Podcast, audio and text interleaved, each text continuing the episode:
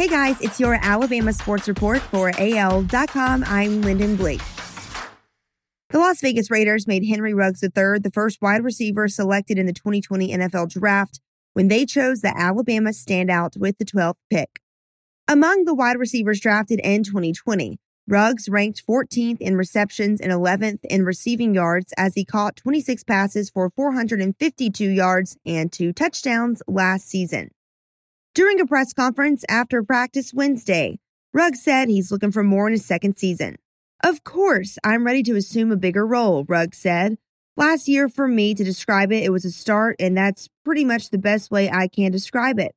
He went on to say, it's something to build on. How about some history? Alabama softball history with traditional powerhouse Arizona began as expected for a fresh eyed program. It took four games to even score a run and 11 to get a win, but as the Crimson Tide built a program, those 9 0, 13 0, and 8 0 losses from its inaugural season in 1997 seem like a lifetime ago. The old guard will reunite with the next generation once again at the epicenter of the sport in Thursday's Women's College World Series opening round Number three seeded Alabama and 11th seed Arizona will meet at approximately 6 p.m. Central in Oklahoma City Thursday.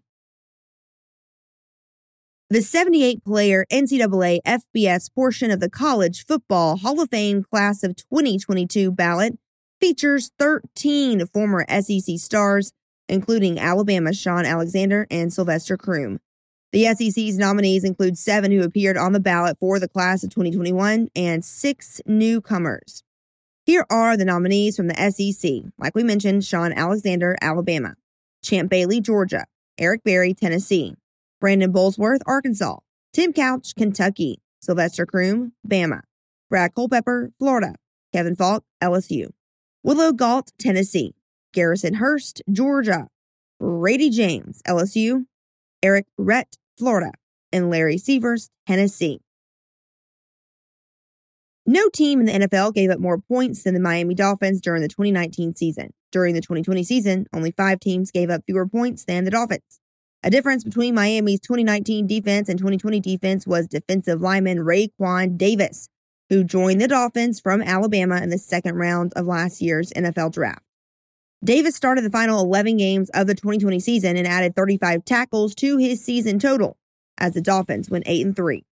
I think he did a good job of developing throughout the year, Miami defensive line coach Austin Clark said. That's your Alabama sports report for AL.com. I'm Lyndon Blake.